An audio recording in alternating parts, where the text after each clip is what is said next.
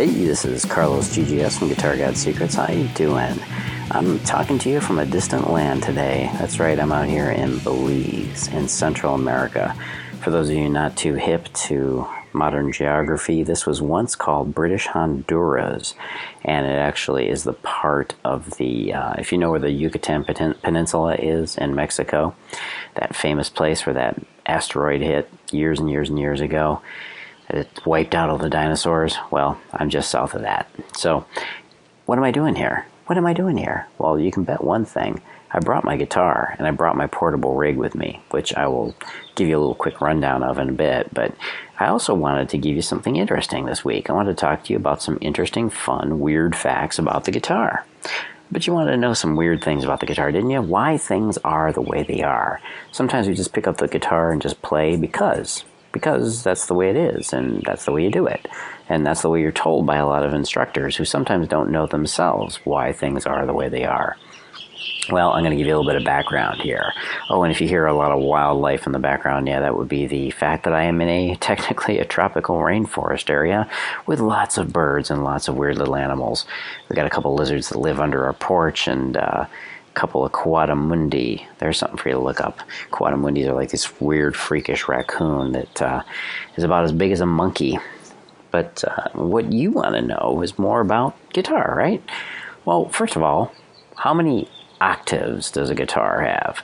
In other words, how many times can you repeat the exact same note going up exactly 12 notes? Well, an octave, of course, is an exact doubling of a frequency, which means you're basically shortening the string by half as much. And that's why the frets get closer together as you go up the neck. The distance between the first fret and the 12th fret is significantly different than the, different, the distance between the 12th fret and the 24th fret because you're taking half of what was once the whole string. Now you're taking half of what is left of the string. So it's only, I think, half as much. Crazy how that works, isn't it? But 12 frets indicates the first octave. So if you have the low E string open at the 12th fret, it's exactly half as long. And the 24th fret, it's half as long as it was. That's how you get to two octaves. So how many total octaves can you get on a guitar? Well, there are three octave, or excuse me, there are um, five octave guitars, but most guitars today, if they have 24 frets, that is, go four octaves. And most do a little bit less because we're probably used to most guitars having 22 frets. If you're a shredder or if you enjoy those super strats, I'm sure you've got what I've got, which is mostly 24 fret models. So, why are the B and the G string tuned so wacky and weird? Why is it that we tune the B string to the fourth fret of the G string? Well, this reasoning actually comes to us from the fact that it makes us makes it a lot easier to play certain chords. If you think about it, if you're going to play a bar chord, what are you doing? You're putting your finger all the way across from the uh, the low E string to the high E string, and you've got an exact, an exact two octave difference there between the low E string and the high E string. Now, how would you play that if the guitar was tuned any differently? That's right. It would be instead of the B and E strings being B and E, they would be C and F, meaning to get that last E note what would you have to do? You'd have to shift your finger, slant your finger back one fret. Dude, that's just kind of obnoxious, isn't it? So that's why they've tuned the guitar that way. Otherwise, we'd be having those last two strings be the C and F strings. Now, you can, of course, tune it that way, but you're going to have interesting time when it comes to do certain, doing certain bar chords. Did you know that Fender produces nearly 90,000 strings each day? That equates to about 20,000 miles of string per year. And if you put that end to end, that would be in long enough to go all the way around the world. Pretty trippy, huh? Now, if you think about it, not that many people. I mean, I don't know this this for a fact in terms of string sales, but I'm guessing that uh, Ernie Ball, D'Addario, and some of those other guys are probably higher level producers. Maybe, maybe not. I don't know. But imagine if you added up all the string makers and all the string that they make. Hell, we could just tie a lasso around the moon. I don't know what kind of note that would be if you plucked it. Well, in 2005, you want to know what the most expensive guitar was that was sold at auction? I'm sure it's probably been exceeded now if they've sold the same guitar, or I don't know, maybe not. But in 2005, the most expensive guitar was sold at auction for a whopping $2.7 million. You want to know why? Well, it was a Fender Stratocaster, and it was signed by Bryan Adams, Mick Jagger, Keith Richards, Eric Clapton, Paul McCartney, Jimmy Page, and Brian May. And if you're like me, you're asking, what? Bryan Adams? Are you kidding? and yeah, you can also ask why Mick Jagger even signed it. But that was the most expensive guitar sold at auction. Did you know that Leo Fender, the guy that invented Fender guitars, never actually learned to play the guitar? Isn't that just totally wild? I mean, I'm sure the guy could probably fumble his way through a few chords, but probably not very well. He was actually an accountant, and he started the guitar business after several job failures he had in the Great Depression. Leo did actually play the saxophone, so there is some musical ability there, right?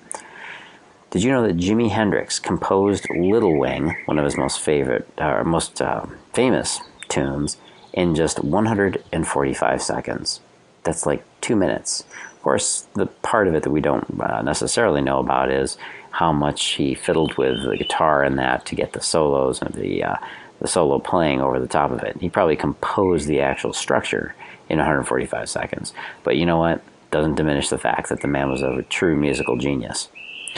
The first wooden guitars were actually created by both Leo Fender and Les Paul. And funny enough, that they happen to be the two most popular brands today and popular styles, the Fender Stratocaster and the Les Paul. They were both crafted independently by both of these guys in 1950.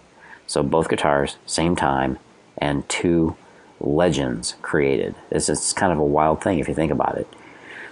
Did you know the most influential guitarist of all time, according to Rolling Stone magazine, of course, is Jimi Hendrix? Well, yeah, I know that's not much for trivia because we all probably knew that one. And let's go into a little bit of trivia about certain guitars, special guitars. Do you know who owned the Frankenstein Strat? Yeah, I know. If you've watched any of my videos, you should know this one by now. Of course, it's Eddie Van Halen. This is the most uh, famous guitar that Eddie had built himself, and of course, looks like it's barely staying um, together as he's playing it on stage. He used it throughout the 70s and early 80s, and he actually used bicycle tape to create the famous designs on the body, the white and black stripes with a red finish. The neck on it is actually a Kramer, and it's sometimes confused with being an actual Kramer guitar, but it's actually not. The body is from a Strat. Do you know who owned number one? Number one was Stevie Ray Vaughan's guitar. It was his main instrument that he had to rebuild very frequently. He was very, very hard on his guitars, and I never got to see him live, but you can tell he's just playing the hell out of that thing. He also used such his guitar strings were so thick that his fingers would get cut, and you'd have to put super glue on the tips of them to keep playing. And that guitar was buried with him after his tragic helicopter crash, where he perished. Do you know who plays the Red Special? Yep, that would be Brian May. That's the name of his guitar, the one you've probably seen pretty frequently with pictures of him and the one he plays the most. Brian and his father actually built that guitar from a 200 year old mantelpiece. Pretty trippy, huh? Brian believes the wood is what gives him his famous sustain. Do you know who owns the Stratocaster number 0001? That would be David Gilmour. Yes, all you Floyd fans. This is not the first Stratocaster that was ever made, but it was made in about June 1954, which is pretty damn old.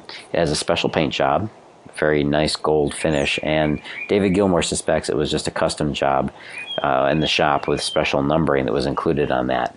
He said it's the kind of guitar that separates the players from the wannabes, and he will never sell it. Do you know who owns or played Lucille? Well, it's kind of an easy one. The recently deceased B.B. King. And interesting note here BB in the name of BB King is short for Blues Boy. That was his nickname when he was a DJ in the 1940s. Pretty trippy, huh? He named the guitar Lucille after he played a show in a juke joint that caught fire, and he ran in and grabbed the guitar. He reflected on how foolish that was, and he decided only a man in love would act that way, so he named the guitar after a woman. And lastly, do you know who plays the Duck Stratocaster? Yep, that'd be Yngwie Malmsteen. His 1972 Strat is that yellow one. It's kind of a pale yellow finish you've seen on almost all of the guitar albums, all of his albums, and it has a Donald Duck sticker on the headstock. I think it also says "Play Loud" on the front and a little sticker. Malmsteen has played it on all of his albums, and he's pictured with it very frequently. So there you go, a little trivia about the guitar, little things to note about the sacred instrument that we love so much, and of course, pull that out at parties. It's a hell of a lot more interesting sometimes than our playing. So you've got those little tidbits to throw out and be the uh, the guy that knows a little bit more about the guitar than even most guitarists know. Now, real quick rundown before I run is on my rundown, my guitar rundown. Wow, a lot of running going on. I brought my uh, setup out here. We have a house out here, and I leave one of my guitars that is actually in a what I hope to be at least a reasonably environment-proof uh, guitar case. And what I will do is bring down my portable rig with me. Now, my portable rig, since I'm pretty demanding with my tone, my portable rig used to be just my iPad with a copy of Amplitube. But to be quite honest, it's very difficult to get good tone out of an iPad or even an iPhone because of the nature of how the signal is passed in and out of the um, the iPad. Now, this has changed recently. If you are aware of the Line 6 Sonic port, uh, this is actually a really good little um, add-on, if you will, to get your guitar signal into your iPad. Uh, it used to be proprietary. It used to be that it would only work, I think, with the Line 6 software, which is something I thought was a major down uh, detriment to it. But now it does seem to work pretty much across the board with every single uh, bit of software because of the way they're doing their their core, I forget what they call their actual audio system now that's in the iPad, the software system that um, I think it's called bus or line bus. I can never remember what the name of it is. Anyway, what is audio bus? I think might be it. What they're doing is they're passing the signal through the iPad on a very common channel, which means that you really can't even make a proprietary interface like that. So that's what's cool about the Sonic or the Line 6 Sonic port. So I do I do encourage you to check it out. It's worthwhile because it's a very clean sound. It's much more um, it's much more acceptable acceptable to use live or playing anywhere really. But what I'm using now is I bring my laptop down here, of course, to do the work, as well as to run my Amplitube. And what I'm doing is I'm basically using a USB guitar cord to pipe the sound into one side of my MacBook Air, and the uh, headphone port is connected to a USB speaker, uh, a little larger than the usual small ones you use, but it has some really good bass to it, really good sound, and uh, it's really good for portability. Now you're probably asking, Carlos, what are you doing for switching? What are you doing for pedal board? Well, I got myself a Line 6 FBV short board. I think it's their uh, it's their shorter short board, and the FBV boards are actually USB um, pedals that send their MIDI signals through USB, which is very cool because I can plug that pedal in. It's totally powered by the USB port. It's got four pedals and it's got, or it's actually it's got four um, stomp pedals and it's got a regular wah pedal on it too, which can be switched between volume and wah, which is really pretty cool because it's got a toe switch on it. So again, another really cool addition because it was easy to bring down, easy to pack in a suitcase. That's my quick pedal board. I can switch between a couple of my sounds, a couple of my effects, and I can do it fairly simply using the uh, the shortboard setup. Oh, it's called the Express MK2. I think you can still get this thing for about ninety nine dollars, and I would recommend it as an add on to any rig where you're using computer. And these days, it's becoming much more prevalent. I will probably have a computer as part of my permanent rig uh, this year, and I intend to have most of my MIDI originate originate with my MacBook. So there you go. Quick rundown of my portable rig that I use that I can travel pretty much anywhere in the world with. If I bring my traveler guitar, my sh- my smaller rig is of course using the iPad with Amplitube and the uh, guitar interface with that.